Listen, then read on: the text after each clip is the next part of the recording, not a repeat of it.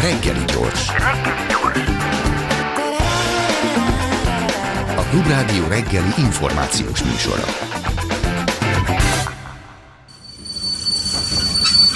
Reggeli személy. Aki Balatoni József, Jocó Bá, pedagógus, közíró, mondják azt, hogy véleményvezér, influencer, én ezt a kifejezést nem annyira szeretem, de hát tényszerűen igaz egyébként, hogy nagyon komoly szemléletformáló hatásod van. Üdv a stúdióban, jó reggelt! jó reggelt, szia, szeretettel köszöntöm a hallgatókat. Na hát kezdjük a történetet akkor az elején. Eleve a hallgatók nagy része valószínűleg azért sejti, hogy kicsoda Jocó bácsi, és milyen munkásság áll mögötte az elmúlt most már hét évben. Igen. De hogy lesz a jövő reménysége díjas tanárból közíró, véleményformáló, média szereplő? Mondhatnám azt a nagyon jó hangzó választ, hogy tényleg ilyen véletleneknek köszönhető. Tehát, hogy egyrészt mindig is bennem volt ez, tehát mindig is volt bennem egy, egy egészséges exhibicionizmus, nagy volt a pofám már nagyon-nagyon régóta, és mind, mind, mindig elmondtam a véleményemet, csak szűk körben és akkor elkezdtem ilyen iskolai történeteket posztolgatni a Pesten hallottamba, és akkor ott mindenki mondta, hogy miért nem indítok egy saját oldalt, hogy ne kelljen itt várni, hanem ott egyből lehet, és mondtam, hogy jó, akkor, akkor indítok, és akkor tényleg az elején csak ilyen vicces iskolai történeteket osztottam meg, az, azért, hogy bemutassam, hogy mennyire jó egy iskolában lenni, vagy mennyire jó tanárnak lenni, és aztán ez alakult át azzá, hogy, hogy, hogy aztán szerintem egy kicsit több mint egy év után megkeresett a Détot Kriszta, hogy írjak a VMN-en, és akkor ott kezdtem igazából ilyen, ilyen véleményszerű dolgokat írni. Olyan régen volt a Nagyon régen. Hat éve Hat már. éve, igen. Te, tehát én hat éve be vagyok a VMN-nél rendületlenül. Ilyenkor érzi magát öregnek az ember. Igen, és amikor múltkor valamiért meg kellett néznem, és már több mint 200 írásom van a VMN-en, tehát csak a VMN-en, és akkor többiről még nem beszéltünk. És akkor utána jött a felőszülők iskolája, hogy legyek állandó szakértő előadó, aztán ott a menedzsmenten mi is alakultunk, és akkor egy ilyen team jött létre, és aztán az összes többi, és egyre inkább, egyre inkább rájöttek arra, hogy amellett, hogy én jó a humorom, és hogy eladható vagyok nagyjából a tévében, tehát egy és mi, mi, még bennem nézek ki rosszul, így, így akkor amellett vannak értékes gondolataim is. És akkor ezeket el tudom mondani, meg tudom fogalmazni, tudok öt értelmes mondatot összerakni, anélkül, hogy még beleőznék tizenkétszer, a dadogásom ellenére is. Úgyhogy aztán ez így alakult, és akkor aztán az utóbbi időre már tényleg élettem az ügyeletes megmondó, úgyhogy ebből most egy picit hátraléptem. Igen, ez nagyon ismerős. Ez, ez egy ponton nagyon sokká tud válni, amikor az ember egyfelül érzi a felelősségét, hogy na de ha én nem mondom, akkor ki mondja helyettem, de a másik oldalon egy ponton szembe kell nézni azzal, hogy ez felülről, és hát különösen egy olyan közegben, környezetben őről fel, amikor az ember azért széllel szemben húgyozik. Hát igen, és amikor, amikor nem csak az, hogy te érzed azt, hogy neked ezt el kell mondani, meg ki mondja más, mert ezt én nem annyira éreztem mindig, hanem már elvárják, hogy te mondjad. Igen. Tehát, hogy a, vannak olyan ö, ö, médiumok, akik kifejezetten mindig engem hívnak oktatási témában, és ab, én abba fáradtam bele, vagy abba untam bele, hogy mindig ugyanazt mondtam el. Tehát évek óta ugyanazt mondom, mint egy ilyen papagáj, és akkor így nem nagyon történik semmi. És akkor most már tényleg tegnap is egy ilyen pedagógus csoportban előjött, hogy akkor szeptembertől mit kéne csinálni, és akkor ú, hát mert akkor tök lenne, hogyha a Jocó így odállna, mint arc, és akkor nem. Tehát, hogy mindig te. Mindig mind... én, és egy, Érted, azért az elmúlt egy évet azért nagyon megtoltam. Tehát noir klippestől kezdve tüntetésen át, sztrájkon keresztül minden, és néha az volt, hogy hátra néztem, és nem nagyon és voltak ott sokan, senki. akik, a, akik lököttek előre, hogy majd, ha te mész, akkor mi megyünk utánad. Azt, azt aztán egyszer csak nem voltak ott. Az nagy érzés amúgy, amikor az ember kiáll előre, és amikor hátra néz, akkor ott van egy nem várt tömeg, de ennél a nagy jó érzésnél sokkal keményebb arculcsapás, amikor az ember a saját bőrét oda viszi a vására, nem is azért, mert annyira akarja, hanem mert tényleg várják tőle, és a hol van ilyenkora? Na majd, na majd megírom ezt a és akkor itt tetszőleges ügy mellett kiálló ö, ismert közéleti személyiség behelyettesítendő. És hát azért az nagyon-nagyon kemény, amikor az ember hátranéz, és tudja, hogy mit vállalt, és tudja, hogy mennyit vállalt, és milyen felelősséggel, és azok, akik erre tulajdonképpen rászorították, vagy bele, bele hetszelték, hergelték, azok eltűnedeznek. Hát igen, és azért a másik szerintem, hogy egy idő után elvárják azt, hogy minden ügy mellé álljál oda alkossál véleményt, én rengeteg üzenetet kapok, hogy, hogy erről miért nem írsz, vagy arról miért nem írsz. Uh-huh. Én azért elég sok ügybe beleálltam, tehát hogy én emlékszem, hogy ott énekeltem Sárga Rózsával beletek, ö, ö, egy autizmus alapítványnál dolgozom, beleálltam az átvédelembe, beleálltam az LMBTQ-ba, de ennyi, tehát hogy ami hozzám kapcsol, kapcsolható, vagy a diákjaimhoz, vagy egyszerűen tényleg olyan ügy, abba beleállok, de alapvetően nem kell nekem mindenbe véleményt alkotni. Én azt nem szeretem, amikor valaki közszereplőként egyáltalán nem alkot véleményt semmiben, mert szerintem olyan nincs, és hogy ne, nem áll ki ügyek mellett, vagy ha kiáll ügyek mellett, akkor pénzért vagy hírnévért teszi ezt. Én meg, én meg nagyon sokszor tényleg úgy dolgozom. De nem kapod meg ezt egyébként, hogy jaj, hogy hát persze nem. csak a pénzért, meg hogy ez valójában a te karrierépítésedről Persze, meg a lájkokért, az a kedvencem, a lájkokért, mert ugye tudjuk, hogy a, Abból veszed a Facebook lájkok alapján fizet.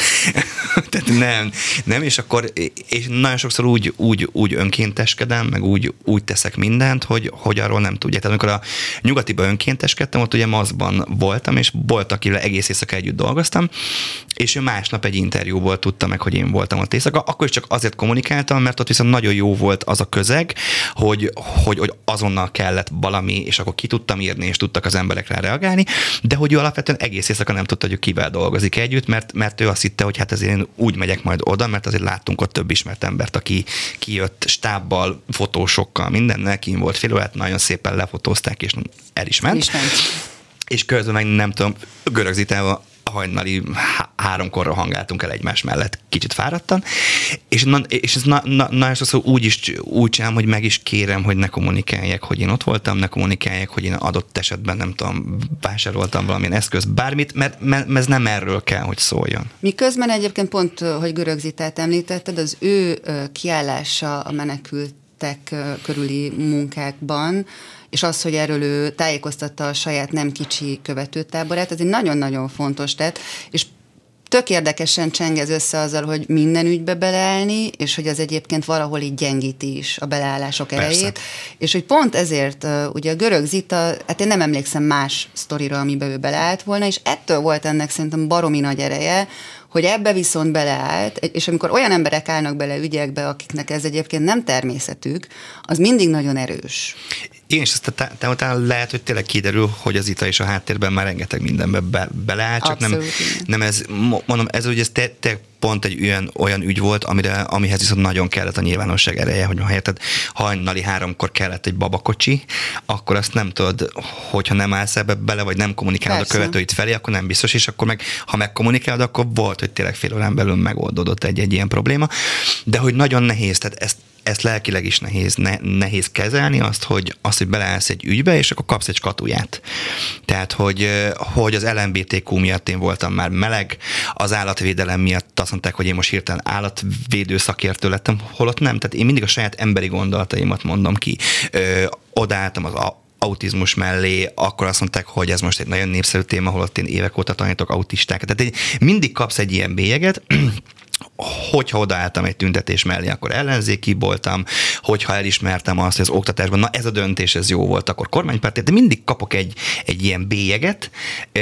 És, és hát és a whataboutisták, mert van ez a remek kifejezés, hogy whataboutism, ami ugye a, amikor mindig megjelenik egy kommentelő, amikor mondjuk kiállsz az éhező gyerekek mellett, akkor miért nem a hajléktalanok mellett, Igen. kiállsz a menekültek Igen. mellett, akkor miért nem az éhező magyar gyerekek mellett. Ó, és tényleg a menekültek nagyon sokat kaptam, hogy itthon is van épp elég probléma, és én mondtam, hogy igen, én itthon is évek óta be, beleállok, és, és, és teszem, amit tenni kell. Lehet, hogy nem ilyen nyilvánosság el, előtt, de ettől függetlenül teszem, és ezt én nagyon nem szeretem, mert azt gondolom, hogy ha minden ember csak azt a kicsit megtenné, vagy ahhoz az egy dologhoz odaállna legalább, és, és tényleg nem, nem kell itt nagy anyagi ráfordításra gondolni, hanem mondjuk az idejével, vagy a jelenlétével, igen. vagy azzal hogy, azzal, hogy támogatja őket bármilyen módon. Beszélsz akkor... egy nyelvet, oda mész fordítani, akár, hogy ezer hát, módja van a segítésnek. És hát ott a nyugatiban egyrészt lelkileg nagyon rámentünk, tehát azért több napon keresztül voltunk kint éjszaka folyamatosan, de rengetegen tényleg iszonyatos ember tömeg jött segíteni, és akartak, és volt olyan, akit mondjuk előtte három-négy nappal mi, mi láttunk el, és, és nagyon rossz állapotban volt, és találtunk neki szállást, ő, ő három nap múlva már kín volt, és tolmácsolt, és segített az újonnan érkezőknek. Tehát, hogy ez egy nagyon-nagyon jó érzés, hogy még most is kiáll a hideg ettől az egésztől de hogy közben meg lelkileg kőkemény volt. Tehát, tehát lelkileg néha volt olyan, hogy egyszer csak néma csend lett, és mindannyian ott, ott, ott, ott álltunk, hogy ezt most lelkileg nem bírjuk feldolgozni, amit látunk. És persze ezért volt az, amit szintén megkaptunk ott néhányan, mi nagyon sokat nevettünk, nagyon sokat poénkodtunk. Mi mindig, amikor jöttek, akkor mosolyogtunk rájuk. És azt is me- megkaptam, hogy hát mert miért viccelődünk egy ilyen helyzetben. Mondom, azért, mert különben a, az zárt osztályon kötnék ki három napon belül, hogyha mi egymás között nem tudnánk ezt humorral feldolgozni. Tehát amikor kinyitsz egy ládát, és előkerül egy csipkés kombiné, akkor bizony elkezdesz röhögni, és ezen fogsz poénkodni utána órákig. Hát amúgy is egy jogvédő humor, legendásan a legsötétebb humor az összes Igen. sötét fekete humorok közül. Egyszerűen azért, mert humor nélkül azt a fajta lelki terhet amit más sors tragédiájának a részleges átvétele, mert hogy ilyenkor átveszed a másik persze, ember sors persze. tragédiáját, tehát ha nem tudnál közben nevetni a, a tragédián, akkor, akkor tényleg nagyon-nagyon gyorsan ég neki az ember, így is egyébként ez fenyeget. Így is, de, de, hogy így is ki lehet égni, ezt én most tapasztaltam, de hogy alapvetően... Apropó kiégés, Vajon, hogyha az iskolai fizetésed a diplomás bérminimum 80-90 százaléka lenne? Mármint ebben a pillanatban, és nem 2028-ban. Jó, okay. igen. Jó. Vagy most már olyat nem ismerek mondani, hogy mi lenne, ha az átlag diplomás bér 100%-a lenne a tanári fizetés, hogyha azt nézzük, annyit, hogy a jövőbe való befektetése, ki is mondta, valamelyik híres közgazdászunk mondta, mindegy, majd eszembe jut, hogy nincs jobb befektetés a jövőbe a gyereknél. Hát ez abszolút így van. De hogyha tegyük fel, hogy akkor mondjuk ez a bér probléma nem lenne, és mondjuk szabadon választhatnál tankönyvet is. ez már, ez, ez, ez, ez a csavar nagyon, benne. Na, mert, nagyon jól hangzik. Mert a pénzre tudom, hogy rávágtad volna, hogy az önmagában nem elég, meg azt, Jó más, azt lehet van, csinálni okay. bárhol. De hogy a benned rejlő exhibicionista akkor is ennyire érvényesülne vajon, hogyha a hivatásodban nem lenne ennyire rögös az út? Igen, mert akkor viszont ki tudnék teljesedni. Tehát, Tehát akkor csak akkor... a cuki történetek lennének? Meg a... nem, nem feltétlenül, mert akkor is lenne, ami nem jó, és akkor is elmondanám. Tehát én azt gondolom, pont azt fejtegettem valakinek, hogy, hogy, hogy én, meg az oktatás, meg az én személyiségem, az mindig az örök ellenzéki. Valahol, mert hogy, mert hogy attól, mert mondjuk adott esetben egy kormányváltás történik, attól függetlenül én természetesen mindig megdicsérem, ami jó, de azt is elmondom, ami nem jó, párt politikától függetlenül, nekem ez az alapelvem. Biztos, hogy, biztos, hogy könnyebb lenne egy részből, tehát ke- ke- kevesebbszer tudnál lehozni a médián, hogy, hogy kiakadt a népszerű tanár, de, de alapvetően ott sokkal másabb energiák mozognának, hogyha ezek megoldódnának. Azért rengeteg probléma van, akár a technikai háttérrel, a felszereltséggel, és a többi, és a többi. Tehát, hogyha ezek szép lassan megoldódnának, akkor ez egy tök jó dolog lenne. Igen, azt, azt nagyon-nagyon jól gondoltad, hogy én mindig elmondom, hogy a bér az már nem elég. Tehát azt a, azt rendezni, az nem elég, az, egyfajta egy megnyugvást ad, de, de, de hát most érted, tehát most, most azt mondja egy pályakezdő tanárnak, hogy akkor bírt ki még hat évig, és akkor majdnem jó lesz. Amikor nagyon érdekesen van megfogalmazva ez a vállalás, mert hogy nincs lefektetve, hogy igazából melyik, tehát az akkori diplomás átlagbér 80%-a, vagy feltételezhetően, amit ugye annó 2013-ban is az akkori béremelés mindig az akkori 10% volt, tehát hogy nem az adott fizetés, hanem mindig visszanyúlt a 2012 12-höz. Tehát valószínűleg itt is ez lesz, hogy a mostani diplomás átlagbér 80%-ára fogják felvinni 2028, tehát 6 év múlvára, ami akkor ugyanúgy, ugyanannyit fog érni, mint a mostani fizetésünk, vagy még kevesebbet. Tehát, tehát itt ez nagyon óvatosan kell bánni ezekkel, a, ezekkel az ígéretekkel, meg kifejezésekkel, Uh, és hát tényleg ott azért rengeteg, tehát, tehát a felszerelések, az épületek állapota, a tantárgy struktúrákat át kéne variálni, a nemzeti alaptantárgy fel, tehát tudnám sorolni na, na, Szabó Zsuzsával beszélgettünk ma a pedagógus szakszervezet elnökével, arról, hogy ez a 2028, ez hogyan viszonyul ahhoz, hogy ugye most egy olyan bő 30 ezer tanár hiányzik a pályáról, idén 4400-an mennek, azt hiszem nyugdíjba, tehát akkor ez a szám növekedni fog. Rekord kevesen jelentkeztek idén is pedagógus képzésekre. Óvodapedagógia szinten már ott tartunk, hogy öt pedagógus szükséglete lenne mondjuk egy intézménynek, és ebből négy közmunkás végzettségű. Innen visszajönni azért az még csak nem is 2028-nak tűnik, hanem inkább 38-nak. Szerinted hogyan lehetne mondjuk csak a hozzád hasonlóan potens és, és elhivatott, és, és hát mondjuk ki most ezt nem nyalizásból mondom, de tehetséges pedagógus Köszönöm. karaktereket bevonzani erre a pályára, és most tényleg a bért azt tegyük félre, mert feltéve, hogy a bérek azok okék. Tehát mi az, ami, ami, ami a legbénítóbb? A, talán, a, talán a szabadság hiánya, tehát az a, az a legbénítóbb, hogy iszonyatos sok elvárásnak, adminisztrációs tehernek, mindennek kell megfelelni, tehát hogy a, a pedagógiai munka talán a legkisebb része ennek, mert hogy iszonyatosan sok más van. Én azért évek óta dolgozom azon, hogy ezt a pályát népszerűvé tegyem, és rengeteg, rengeteg fiatal ír nekem, hogy miattam jön erre a pályára, és akkor így mindig, mindig egy kicsit el is szégyellem magam, hogy szerencsétleneket mibe, mibe taszítottam bele, mert majd me- megtudják, és ott nagyon sokan írtak pályakezdők, lelkesek, tehát abszolút lelkesek, innovatívak, és azt mondták, hogy egyszerűen nem tudják elkezdeni a pályájukat, mert nem, tehát, tehát, tehát képtelenek, képtelenek megélni a pályakezdő fizetésből, és ilyenkor meg a szívem az így összeszorul, mert tényleg tudom, hogy tehetséges, rengeteg tehetséges pedagógus van, vagy leendő pedagógus. Ezt a helyzetet innen erről a mélypontról visszahozni, ez már nagyon nehéz lesz. Hát itt, itt tényleg át kell struktúrálni azt, én még azt sem tartom ördögtől balónak, hogy tényleg tantek közi struktúrákat létrehozni, vagy adott esetben lehetőséget adni egy mérnöknek, egy jogásznak, egy bárkinek, hogy akár mondjuk matematikát tök más adja gondolkodnak tanítani. Mert ugye, mert ugye most bár most ez lehet, hogy meg fog változni, de alapvetően kell mindenképpen a pedagógusi végzettség. Akkor is, hogyha te előtte 20 évig tanítottál e, mérnökként matematikát, és mondjuk lehet, hogy ezért elég eléggé otthon vagy benne, akkor sem. Ö, és az most, mo, most meg már tényleg látok olyan álláshirdetéseket iskoláktól, hogy bármely szakos. Mert, mert eddig mondjuk úgy volt, hogy történelem bármely. Minden szakos kell. Tehát igazából töri tanár kell, de teljesen mindegy, mi, mi van mellette, azt maximum majd használják, ha kell. De most már úgy van, hogy bármely szakos pedagógus bárnak, tehát tök mindegy, csak valaki legyen legalább, aki helye közel ért a pedagógiához. És van Ami azért fontos, egy... tehát nem menjünk emellett, hogy a PED egy, PED kettő, az két nagyon fontos tárgy az egyetemen azoknak is, akik tanárképes szakot Persze, végeznek. csak közben meg az nagyon elméleti. Tehát, hogy ott nagyon, tehát, tehát még mindig nagyon elméleti az egész. Tehát még mindig ott tartunk, hogy a képzésed vége felé találkozol először gyerekkel úgy, hogy te vagy ott élesben. Ami szerintem nem jó. Tehát én azt mondtam, hogy azt is át kéne struktúrálni, hogy már a kezdetektől. Tehát Igen. már a nulladik pillanattól azt mondani, hogy jó, te mész, tehát hogy te időközönként mész és tanítasz, hogy rágyere arra, hogy ez milyen, és legyen időd megtanulni, ne csak az utolsó pár hónapban.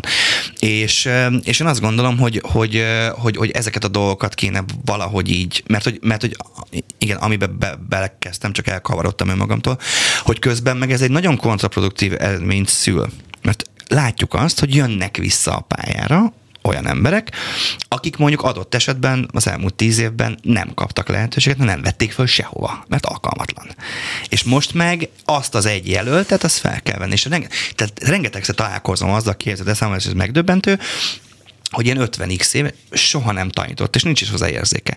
De azt mondja, hogy hát ez egy stabilabb állás, meg most már közel a nyugdíj, és akkor visszajön. Mert hogy most van, mert most van lehetősége arra, hogy, hogy visszajöjjön, és hát, és hát azért nagyon sokszor tökre értem a kommentelőket, amikor fel vannak háborodva, mert én, én látom, hogy milyen emberek vannak a pályán. Úgy, ahogy ezt mindenki látja az egészségügyben, bárhol máshol, hogy mindenhol vannak rosszak emberek, mindenhol vannak bunkók, mindenhol vannak, de hogy az utóbbi években nagyon felhigult. Tehát még az eddigiekhez képest is pontosan emiatt, mert ha jön egy darab jelentkező, akkor fel kell venned, hogy legalább arra az egy hónapra, amíg nem rugott ki, addig, addig a statisztikában egy picit mozduljon el a szám, hogy nincs akkor a hiány. Tehát ez nagyon-nagyon, nagyon-nagyon veszélyes és nagyon-nagyon ártalmas.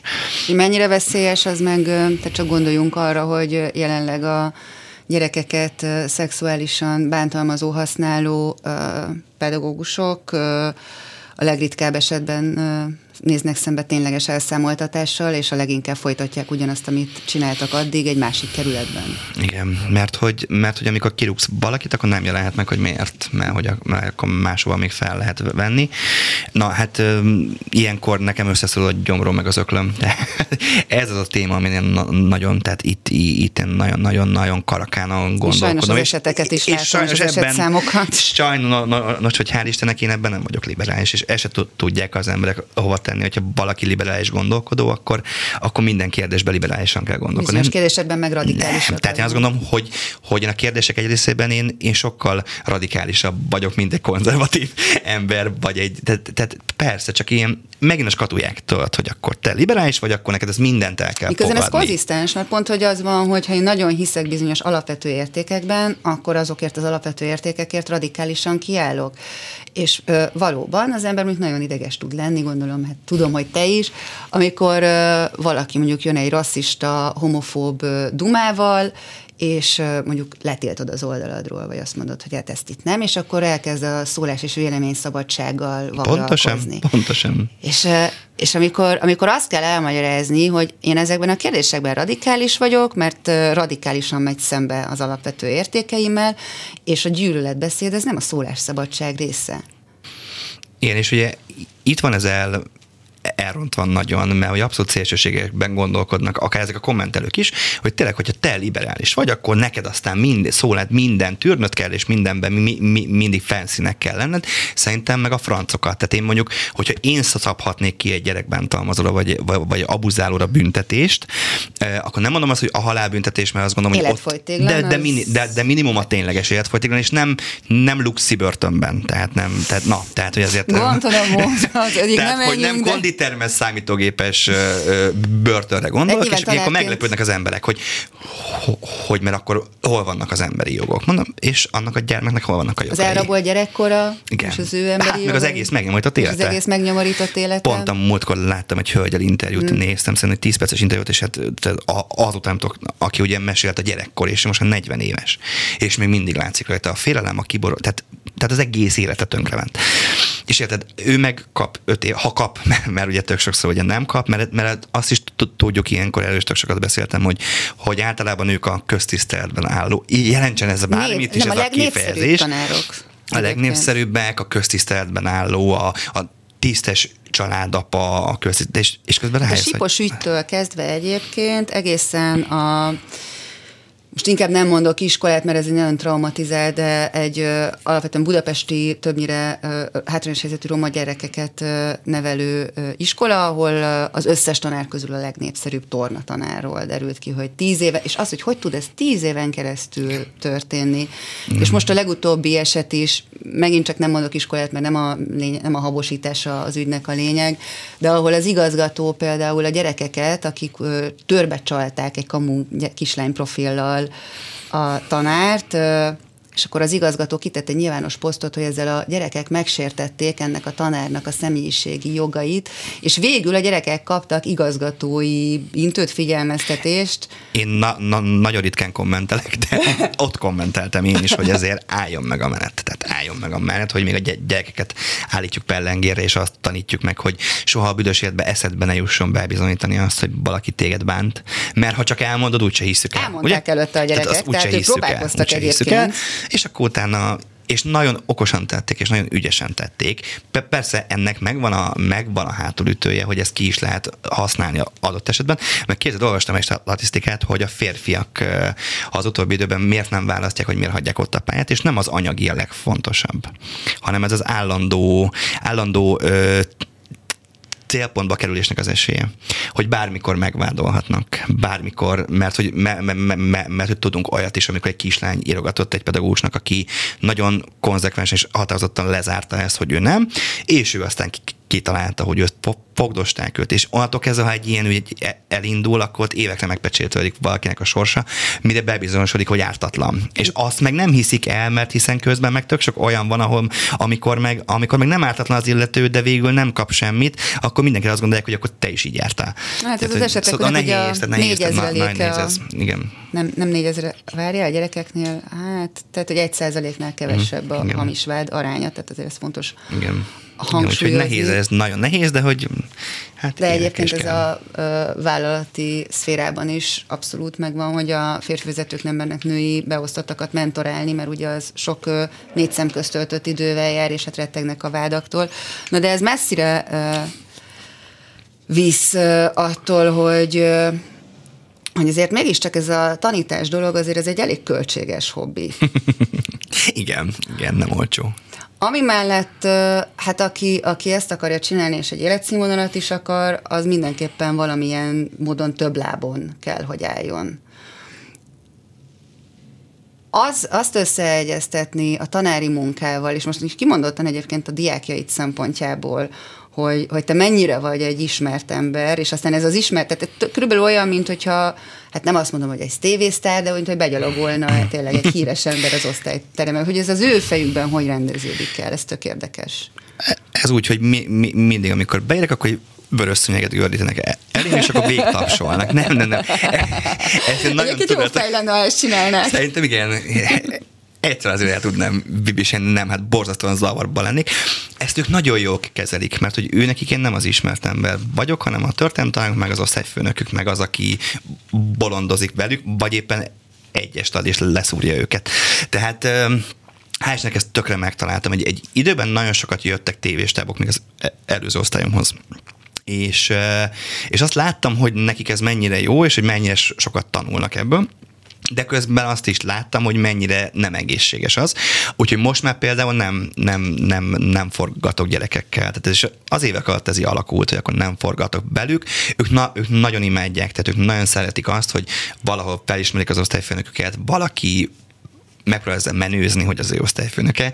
Erre az egy kedvenc történetem az egyik volt diákom akart, hát egy lányjal ismerkedni, és akkor gondolta, hogy ez mennyire jó, ilyen, ilyen becsőzős duma lesz. és akkor mondta lánynak, hogy fia, kézzel tudod ki a történet tanám, és mondta, hogy jött szóba, és csak fogalma se volt. Úgyhogy ott így hanvába volt ez a sztori, tehát, hogy Jocó bácsisággal nem lehet nőzni. Ezt így kiderült. Hát ez de mikor hogy... történt attól függ? Lehet, hogy ma már ez három vagy négy éve volt, tehát lehet, lehet hogy ma, szóval akkor próbáljátok ki, mert a múltkor egy, egy, egy ilyen táskás oldalon valaki az én képemmel, képeimmel regisztrált föl, tök más néven, és azt írtam magára, hogy 22 éves, úgyhogy oh. Érte nagyon boldog voltam, hogy 35 évben sem, hogy így eladtak. 25 évesnek, persze attól nem, vagy 22-nek, tehát, hogy, hogy szerintem ebben meg kellett találnom az arányt. És hogy ők ezt nagyon jól kezelik.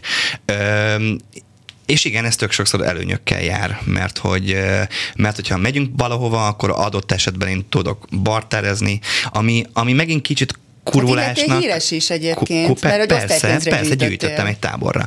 Ami megint kicsit ilyen kurvulásnak tűnhet, érted, hogy mondjuk adott esetben egy kiállítással megegyezem, hogy én akkor a gyerekeket ingyen viszem, de én majd kommunikálok ingyen. Azért se kapok pénzt amúgy, tehát ezt a pénzt a Barter. gyerekekre fordítom, mert hogy magam miatt nem szoktam barterezni, mert ez nekem ne, ne, nem fér bele, de hogy a gyerekek miatt meg igen, tehát tök érdekes ez.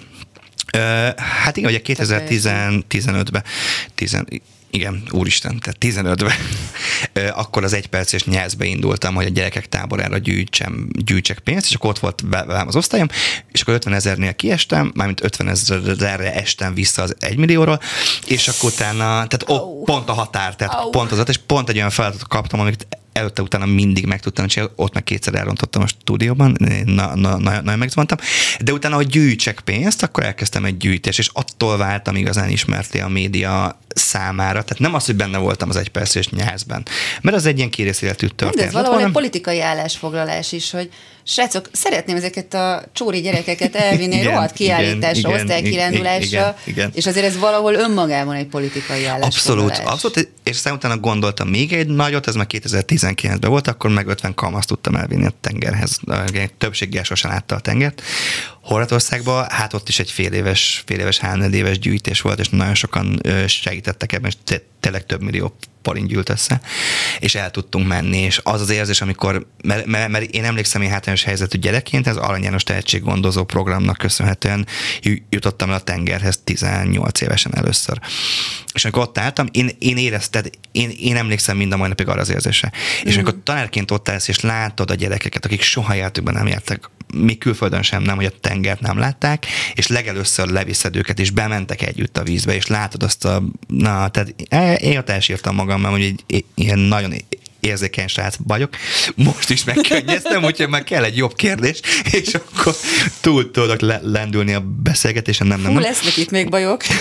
úgyhogy, úgyhogy, úgyhogy, úgyhogy én és ezeket én sosem magamért csinálom, mert hogy megköszönöm szépen, ha magamért, akkor megfogom, befizetem az utat, és akkor megyek. Valamilyen szinten az ember azért magáért csinálja, ezt most személyes tapasztalatban mondom, mert egyszerűen akkor érzi jól magát az ember, hogyha ezeket a dolgokat ha tudod, hogy ha tud, én legalábbis úgy működöm, hogy tudom, hogy valamit meg tudok tenni valakiért, vagy valakikért, és nem teszem meg, hmm. akkor nagyon szarul tudom magam nem, érezni. Viszont, igen, hogyha meg értem, valami gondolsz, igen. módonban el valamit igen. megtenni, és azt megteszem, és látom azt, hogy hmm. működik, és ettől jobb hely lett a világ, az így az általános komfortérzetet jelentősen javítja abszolút úgy fogalmaznék akkor, hogy nem a, nem a saját magam a, anyagi haszonszerzés vagy népszerűsítésére, hanem, hanem a jó érzésére, mert persze tehát kár tagadni, hogy ilyenkor az, az embert nagyon jó érzés egy-egy ilyet megtenni. Megkísér is, igen. És ugye azt kérdezted, tehát azért nagyon nehéz összeegyeztetni időben, mert hogy nekem van egy ilyen nagyon hülye alapelvem,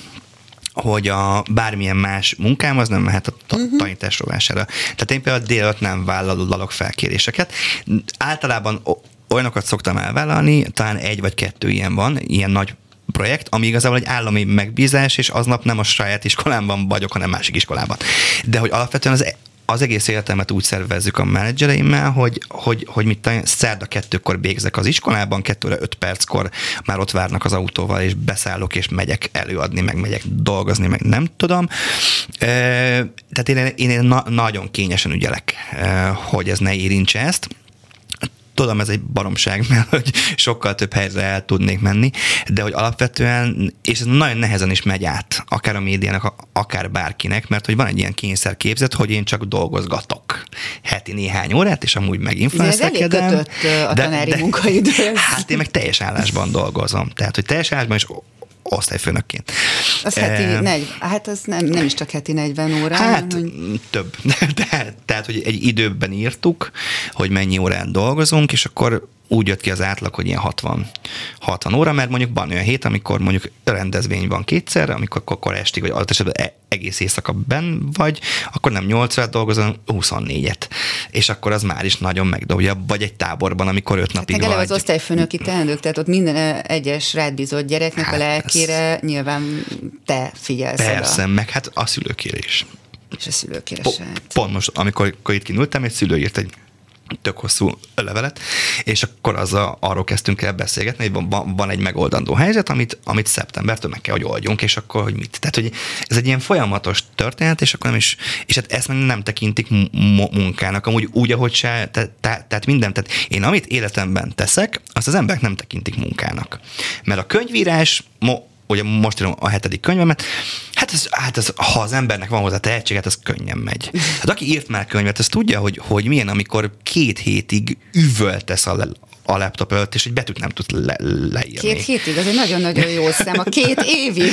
De én, én most pont De az embernek va, ugye az van, hogy érik igen. a fejedben, hogy mit akarsz igen, megírni, vagy igen, legalábbis velem igen. ez van. És, és egyszer csak kirobban. És akkor egyszer csak kirobban, de hogy nagyon sokáig ugye külső szemlélőnek ez nem egy látható Persze. dolog, hogy te azt a könyvet írod, hiszen egy sor nem bemutatható, sor még nem született. Hát én most pont ebből, én két éven nem írtam egy betűt se, és most augusztus elén álltam neki, eddig három éjszakát írtam, háromszor pár órát, és most már 65 ezer karakternél tartok, tehát hogy most itt dől belőlem, de az kellett az a két év. Ö, amikor színpadon vagyok, akkor azt mondják, hogy hát, hát csak kiállsz, az beszélsz. Amikor tévében vagyok, vagy rádióban vagyok, hát csak odaülsz és beszélsz. És azért, és azért akár mondjuk, tehát én nem De ugye ez a tanítással is, hogy mintha a tanítás mögött hát nem állna egy óra minden megtartott hát óra mögött egy felkészítés. Játszol, meg, me, me, me, meg az anyagot tudod, hát ugyanazt kell elmondani az aranybulláról 30 év alatt is, csak nem mindegy a módszertan hozzá, amit meg folyamatosan újítani kell. Tehát én tényleg azt hiszem, hogy én bármit csinálok, akár forgatok bármit, az nem munka.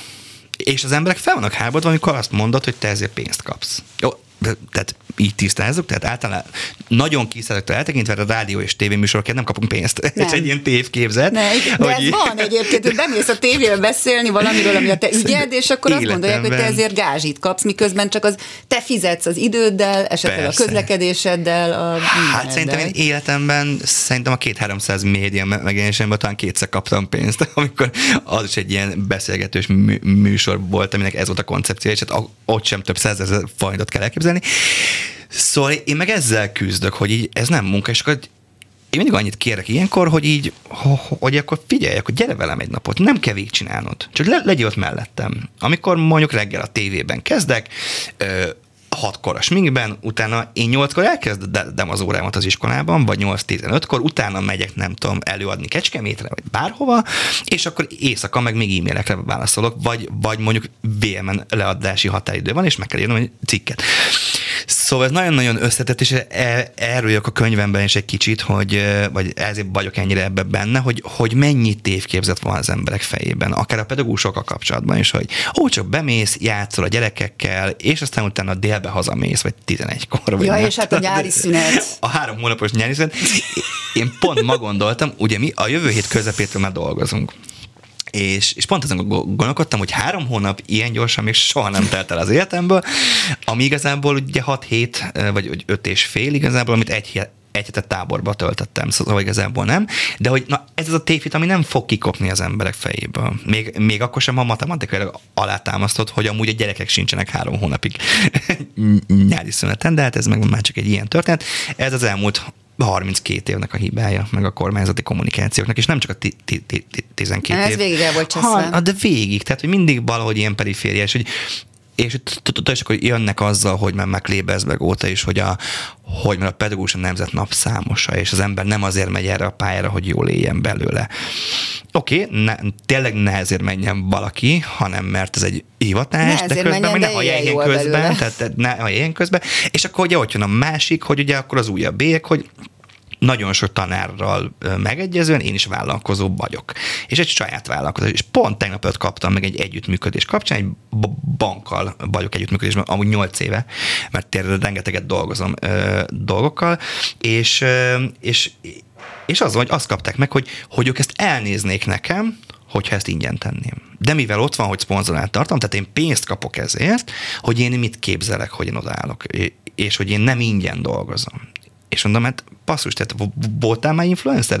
Mármint hiteles influencer. Tehát nem az, hogy te kiállsz egy parfümmel, és akkor azt mondod, hogy ezt vedd meg, hanem amikor, amikor kampányokba állsz bele, amikor értéket közvetítesz, hogy az mennyi egyeztetés ügynökségekkel, mindenkivel, és azt mondják, hogy ezt ne. Hát ezt nagyon ismerem, tehát én és a nyolcadik éve dolgozom ingyen jogvédőként, és Igen. minden, nincs olyan nap, hogy ne kapnám meg, hogy ezt a saját önös céljaim és karrierépítésem vége, véget csinálom, és nyilván azért beszélgetek mondjuk vasárnap délután áldozatokkal, hogy akkor most hogyan kifelé ebből a helyzetből, mert én ezzel magamat és a az én rendkívül jó megélhetésemet. Szóval ezt nagyon-nagyon ismerem. És te elmész nyaralni, és mutogatnak, hogy na tessék, Na ott tessék, van. hát nyaralni. Csak el, és hát nem Magyarországra megy nyaralni, jelzem, a tavaly évben, és én olcsóban nyaraltam nagyon messze innen, mint hogyha itthon mentem volna el. Már most szólok mindenkinek, hogy idén is el fogok menni októberben Ajaj, két hétre, el fogok tűnni. Tehát, tehát most már lesz a, a sírópedagógus, a háborgó katás, aki amúgy Dominikára megy nyaralni. Hát ezen egyébként el is lehet gondolkodni, de amíg ezen magadba szállsz és elgondolkozol, paralel... És írok addig a sarokban egy kicsit, jó? Paralel még azért kicsit visszakanyarodnék a tanításhoz. Te tanítasz most erkölcstant? Igen. Éppen? Igen, tanítok. Engem nagyon érdekel. Újra taníthatok erkölcstant. Oh, nem, mert tanítottam régen, aztán egy időben kitalálták, hogy nincs hozzá végzettségem, és akkor utána elvégeztem egy tanfolyamot, egy online tanfolyamot, de kettőt, és akkor most már taníthatok újra erkölcstant. Hogy néz ki nálad egy erkölcstanóra? Leülünk körbe, és akkor egy kicsit elindítjuk vagy egy játékkal, vagy valamivel, és utána beszélgetünk. És mindig olyan témákról, amiket ők, ők dobnak be. Tehát kérdésdoboz kvázi. Igen. Ö, vagy, úgy, vagy úgy szoktam tenni, hogy mindig előre megbeszéljük, hogy ki az a két ember, aki ö, hoz témát, de hogy azt úgy hozza a témát, hogy vezesse is föl. Tehát, hogy mint egy beszélgetés indítás, hogy kézzedek el, azt hallottam, hogy nem tudom, Amerikában terjed a, nem tudom, kutyanátha. És akkor erről mond három mondatot, és akkor mit gondoltok erről? És hát itt, itt azért megvan a veszélye, hála annak a Jóistennek, hogy mindenki jön. Tehát beszélgettünk már abúzusról, amikor adott esetben kijött, hogy kitért már olyan. És én is nyíltan elmondom, hogy, hogy engem is ért már tömegközlekedésen. Életem egyik legfrusztrálóbb élménye volt, amikor három nő kezdett el tapogatni. És, és, és amikor ott, ott állnak a srácok, és így ledöbbennek, hogy egy férfival is előfordulhat. Na, na és konkrétan tényleg, tényleg az volt, hogy, hogy én ugye nem bénultam le, meg nem blokkoltam le, mert nem vagyok ilyen, de amikor ráma, rá, rámarkoltak a seggemre, illetve előről, akkor azért úgy, úgy káromkodtam egyet, és akkor annyit mondtam, hogy fiam, engedd el, amikor eltöröm a kezedet. És akkor persze én voltam az agresszív barom egy nővel szemben, hogy mit mondok én, hogy eltöröm a kezét. Na mindegy.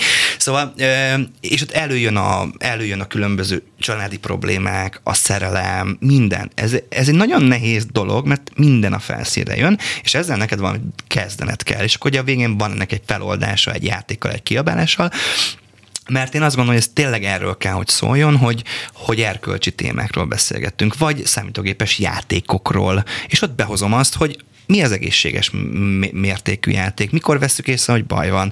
Tehát, hogy, tehát mindig, mindig próbálom így, én nem használom az erkölcstan tankönyvet, meg se rendeljük, mert hogy igazából ö, biztos nagyon jó valakinek, akinek ez jó, de, de, de nekem nem, mert hogy Persze ugyanazok a témák vannak amúgy a tanmenetben, csak na, na, nagyon érdekes kontextusokban. Igen, nagyon érdekes kitételekkel. Hát meg ilyen me, az azonos me, me, me, me, meg ilyen ténymegállapítás, hogy mi a betegség és mi az, amit természetes, Igen. és hogy a hit az jó, a mi, minden más nem, ami, és nagyon érdekes, na, nagyon jó viták is szoktak kialakulni, és én imádom, amikor mondjuk velem nem értenek egyet, és hogy volt olyan, amikor, amikor két-három két-három gyerek ilyen nagyon rasszista domát kezdett el ami tök jó, hogy ezt kimeri mondani, mert akkor tudod, hogy ez, ez, bele, ez benne dolgozik, úgy, hogy amúgy van négy-öt osztálytársa, aki különböző nemzetiségű. E, és akkor elkezdünk ezzel, ezzel kicsit foglalkozni, hogy figyelj, nézz körbe, és amikor, amikor ezt kimondod, akkor nézz a társadnak az arcát és hogy nagyon, na, nagyon jó dolgokat lehet ebből kihozni. Én imádom tanítani az erkölcstant. Amikor először kezdtem, akkor a barátaim nagyon röhögtek, hogy én tanítok erkölcstant. Aztán e, erre az egy időben ráült a különböző médiumok is, hogy hát, hogy, hogy taníthatok én erkölcstant ilyen hajjal, meg fejjel, meg, meg alkohollal pózolva.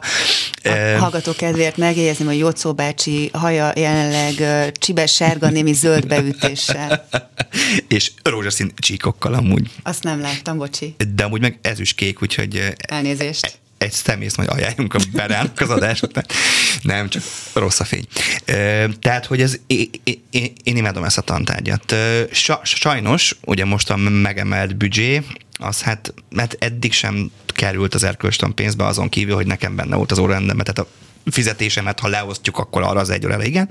Hát azért De, arra jó sokat alap, kell készülni. Alapvetően, alapvetően ugye ez, ez most me, megint félrevezető, mert hogy úgy, hogy a hit és erkölcst arra, mert ez párhuzamosan zajlik, hogy a diákok, vagy inkább a szülők dönthetnek úgy, hogy azon az órán ő erkölcst tanon van, vagy valamelyik felekezeti hittanon, ami tök jó dolog, mert én, én is jártam hittal, én nagyon szerettem, de hogy ez a többlet büdzsé, ez a hittanra fordítódik, és nem, a, nem az iskolai e- erkölcstanra, ami tök jó, hogyha legalább egy része az erkölcstanra, hogy mondjuk, hogy meg lehessen nézni akár egy színházi előadást, vagy bármit, ami, ami egy ilyen társadalmi problémákat feszeget, még akár, a, akár, a, akár egy tártőföld, de akár mondjuk a, a a maradjunk annyiban adott esetben elhívni, mert ugye Kriszta ő jár iskolákba, és mondjuk arra azért nem kell egy óriási nagy büdzsé. Én azt gondolom, de sajnos ez nem, ne, nem erre fordítódik, úgyhogy marad ez a, ez a fajta én imádom hogy az elköst a, a tanórákat, tényleg, tehát én nagyon szeretem. Tudom, Azért sokan mondják, mert hogy, biztos voltam benne. Sokan mondják, hogy felesleges tantárgy, meg jó, osztályoznom kell, attól hülyét kapok, de, de, de hát valamiért véletlenül majdnem mindenki ötös. Őrület. És azért vannak itt még olyan témák, kerettantervi anyagok, amik, amik szerintem valóban létszükséglet szintűek, például a családi életre nevelés. Mennyi köze van a te család életre nevelésednek a hivatalos kerettantervi segédanyagokhoz? Ez egy na- nagyon rafinált kérdés volt, köszi. Én amúgy, hogyha családi életet nézzük, én nagyon hiszek a hagyományos családmodellben is. Tehát apa, anya, gyerekek. És emellett hiszek minden más felállásban is. A, anya, anya, apa, apa, csak anya, csak apa, másik apa, másik anya, több anya, több apa, variálódva. Szivárványban. Mert hogy azt gondolom, hogy ezek nem új keletű dolgok. Ezek régen is voltak, csak régen nem, nem, nem, nem voltak ennyire ellenségként kezelve. A, alapvetően én, én abban hiszek, hogy egy gyermeknek szerető közegben kell felnőnie. És ez teljesen mindegy, hogy kitől kapja meg. Én nagyon sok esetben látok olyan családokat, köztiszteletben álló családokat, ahol, ahol a gyerekkel nem törődnek, ahol a gyereket adott esetben bántalmazzák, adott esetben neki ott borzasztóan rossz. Látok, látok meg olyanokat is, akik mondjuk azonos nemű párként a, a rendszert kijátszva örökbe tudtak fogadni egy gyermeket régebben, és csodálatosan nevelik. Szóval tehát én azt gondolom, hogy, hogy nagyon fontos az, hogy a gyerekek felé mit közvetítünk. Azt kell közvetítenünk, hogy minden, ami ilyen mód, az normális. Hogy azt közvetítsük, hogy alapvetően nem baj, hogyha te a hagyományos modellben hiszel hogy én is abban hiszek. Csak tehát, érezd magad biztonságban. Tehát én megnősültem, tehát én is ebben hittem, te, aztán elváltam, és utána meg persze megint jön egy bélyeg az ember elvált emberként. De hogy, de hogy ettől függetlenül, hogy én abban hiszek, engem ne zavarjon az, hogy más meg más, hogy él. Mert, mert hányszor látjuk azt, és ilyenekről is szoktunk amúgy beszélgetni, és ez mindig, mindig, mindig, mindig ők hozzák föl, tehát ne, nem én, hanem ők hozzák föl, hogy hát, mert igen, és akkor elmesélik, hogy hát igen, mert ugye apa meg anya nem válnak el, de hát apának is van valaki, meg anyának is, csak hát ugye, csak hát ugye anya azt mondta, hogy ott a hitel, és akkor nem, tehát és akkor apa, apa néha nem alszik otthon, és amikor apa nem alszik otthon, akkor képzeld el, hogy ott alszik az XY, és ez amúgy egy tök jó fejszer, hogy ülsz, és szívéig hallgatod, hogy így ilyen, akkor így köszönjük szépen, akkor a szülőknek jelezzük, hogy a gyerek mindig mindent elmond az iskolában. Szóval Szóval én nem hiszek abban, hogy mindent nyomni kell. Én abban sem hiszek, hogy mindig mindent láttatni kell, mert azt gondolom, hogy, hogy nagyon sokszor ez a kontraproduktív lesz ez az egész, hogyha túltoljuk. És ezért hajlamosak vagyunk témákat túltolni. Akár, akár rád nézve mondjuk az e-, egyenjogúság. Tehát amikor tényleg az van, hogy, hogy belekeveredsz olyan szituációkba, amikor már mindenki mindenben azt látja. Az már szerintem egy túltolt pont, pont nátok én is keveredtem egyszer egy ilyenbe egy kommentelővel, hogy én, hogy én tényleg egy kedves gesztust ö, gyakoroltam egy hölgy felé, és hát azonnal kaptam a támadást, hogy én lenézem. Na, nem, ez egy kedves gesztus volt. Tehát, hogy, hogy min, min, minden ilyen témában Remélem szerintem a szélső... Persze. Ö, minden témában a szélsőség az rossz. És itt legyen szó LMBTQ-ról, le, legyen szó ö, hitről, vallásról, konzervatív modellről, liberalizmusról, és én azt gondolom, hogy a gyerekeknek azt kell megmutatni, hogy a világ színes. És mi van a világban, és nem azt mondani, hogy te ebbe higgyél. Tehát én sosem mondom azt egy gyereknek, hogy már pedig neked férhez kell menned, és gyereket kell szülnöd, vagy neked meg kell nősülnöd, és családot kell alapítani. Nem. Hanem azt mondom, hogy vannak emberek, akiknek ez az élete álma, az egy tök jó dolog, de akinek ez az élete álma, ő ne szólja le azt, akinek mondjuk nincs gyereke, vagy nem akar semmi gyereket. baj nincsen azzal, hogy mondjuk nincsen. nőként a háziasszony per családanyai szerepkörben érzi Persze. a kiteljesedést, szíve joga teljesen rendben van, csak ne legyen elvárt. Sőt, én a házasságomban én főztem. Mert én imádok főzni, és akkor akkor, akkor többen megérezték, hogy ja, mert az, azt, hogy nem főz. Mondom, de miért kéne rám főznie? Tehát én eddig is én főztem, ő imádja, hogy én főzök, ő amúgy nem szeret főzni, tud, de nem szeret, én meg imádom. Akkor miért ne csináljuk ezt? Tehát, hogy, hogy ezt megmutatni, de nem rányomni. Én például sosem nyomok politikai elveket sem a gyerekekre, sem elképzelés. Persze, tehát, hogy amikor felkerültem erre a csodálatos listára, az oktatásból eltávolítandó személyek listájába az első helyre, akkor én annyira... Megkaptad a top egyet? Persze, persze, hát engem kell onnan kilőni elsőnek, mert én a legismertebb. A legférgesebb alma a kosárban. Kit, valami nem tudom, ugandai szerveben működik ez a lista, nem mindegy. Szóval... De hogy a gyerekeket arra kell inkább beállítani, hogy legyél méltányos. Igen, és hogy és képzeld el, hogy ugye ott megjelent az LMBTQ, meg, meg a családos család, meg a noár, hogy ezek a, a legfertőbb dolgok, és ültek a gimis diákjaim, és mondták, hogy Hát szóval láttuk ezt a listát, és eddig nem tudtuk, hogy mi az a noir mozgalom, vagy nem tudtuk, hogy mi az a családos család, de utána néztünk, és milyen jó dologban van benne Jocóban. Tehát ennyire nyomom a gyerekeknek a propagandát, hogy a saját diákeim erről a listáról tudták meg, hogy én milyen szervezetekben dolgozom. Tehát ilyen nagyon érdekes ez az e- egész, szóval nem szabad rájuk erőltetni ezeket a dolgokat. És ezzel rá is kanyarítottál az egyik, hát ahogy az időt nézem sajnos az egyik utolsó kérdésre, hogy Hát utána néztek, hogy akkor mi ez. Tehát akkor lehet, hogy nem nyomod olyan rosszul a tanulásmódszertant sem. Igen, mert hogy azt is tanítok, igen, igen, igen. E, sőt, hogy én írtam az országos tantervet két évvel ezelőtt. Bocsika. Tehát csak ezt általában el szoktam titkolni. Mert hogy akkor meg megkapom, hogy kormánybérenc vagyok. Nem, nem, akkor De megkapom, hogy amikor én például vagyunk. jogvédőként Vargődittal hmm. együttműködtem, fú, miket kaptam, miközben ugye a civilnek az a dolga, hogy a mindenkori döntéshozónak elmondja, hogy mit kéne csinálni. Hát meg, hogy mindenkivel. Én is ugye két éve a Covid-ban ugye interjúztam Novák Katalin, és egy nagyon jó interjú lett, és ott is kaptam, hogy hogy, mert akkor már eladtad magad, meg lefeküdtél a, a, a kormánynak, és aztán utána két nappal később megadtam egy interjút, nem tudom, nagyon szélsőséges baloldalnak, és akkor meg ott feküdtem le, tehát én, tehát á, én állandóan eladom magam, De meg eladom lefeksz. a lelket, és folyt lefekszek. Na, és itt jöttök, én erkölcsönt, látjátok? Tehát eladom a lelkemet, aztán meg önmagamat, aztán meg lefekszek mindenhova. Uh volt már egyébként olyan, hogy ö, többször ö, mondtad már a beszélgetés elején is, hogy hát így vagy úgy, de mindenképpen kurvulással vagy vádolva. Volt már olyan, hogy, hogy, hogy nem tudatosan akár, de hogy egy pont, hogy összerezzentél, hogy fú, na ez már nagyon kurvulás határos? A szakmai életemben nem. A, a magánéletemben volt, de ez egy tök más dolog, tehát ott más miatt. Ö, nem. Ott nem, mert hogy mindig ö, bennem van egy tartás.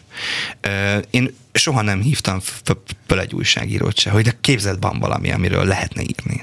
Például. Nem akár az, hogy, kor, tehát, hogy kerültél a közelébe hmm. annak, hogy annyira jó volt az ajánlat, és akár bele se gondoltál abba, hogy ez nem. Nem, nem, én még, én, én még hmm. mindig ebbe hiszek, hogy, hogy az emberek van én nagyon kevés akár interjú felkérés utasítok vissza, sőt, jó, most az elmúlt időszakot leszámítva, mert tudatosan nem vállalok egyáltalán interjút, de e, előtte, hát ha megnézed, én mindegyik oldalnak mindegyik szegmensén voltam.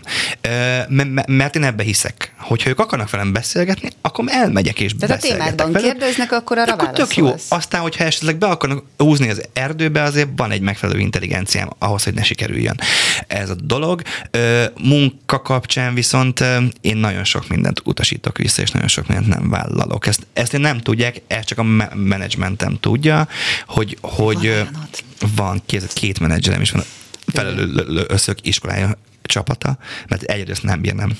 És hogy sosem hoznak döntést nélkülem. Tehát ők nem eladnak engem, hanem, hanem jön egy megkeresés, átbeszéljük, és én nagyon sokat visszautasítok. És nem, nem, nem politikai okokból, hanem erkölcsi okokból. Tehát én nem fogok, nem tudom, és nem megbántva senkit tényleg multivitamint árulni, vagy nem tudom. Tehát, hogy, és közben meg vannak olyanok, amiben most, ami meg be, beleállok, mert hogy én azt mondtam, hogy én csak olyan válok bele, ahol nem mondják meg, hogy mit mondjak, nem mondják meg, hogy mit írjak, és kapcsolódik vagy a pedagógiához, vagy az egyéb tevékenysége gyerekeimhez. Tehát, hogy mondjuk babapelenkát sem fog reklámozni, vagy nem tudom, bébi tápszert, mert hogy persze abból tök jól lehetne élni, csak én azért nagyon megválogatom, hogy kikkel dolgozom, és hát a, a, azért ezt is igazolja, hogy így meg kell, hogy válogassam.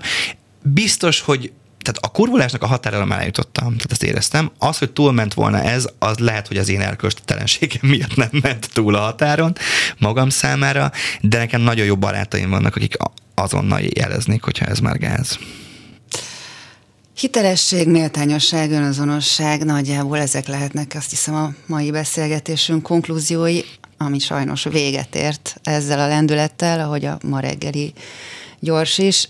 Én azt ajánlom mindenkinek, hogy hát érdemes követni Jocó bácsi világát a Facebookon, mert azért sok, sokszor nyújt némi vigaszt a nem annyira derűs mindennapokban. Nagyon köszönöm, hogy eljöttél és beszélgettél Nagyon velem. szépen köszönöm, hogy egy élmény volt. Hallgatóinknak pedig nagyon szépen köszönjük az egész reggelen át, vagy akár meddig is tartó figyelmüket. A mai reggeli gyors készítésében részt vettek Balogh Kármel, Lantai Miklós, Zsidai Péter, a szerkesztő Selmeci János, valamint a két műsorvezető Bencsik Gyula és Mérővera. Legyen csodás napjuk, viszont hallásra! Reggeli gyors, nem maradjon le semmiről.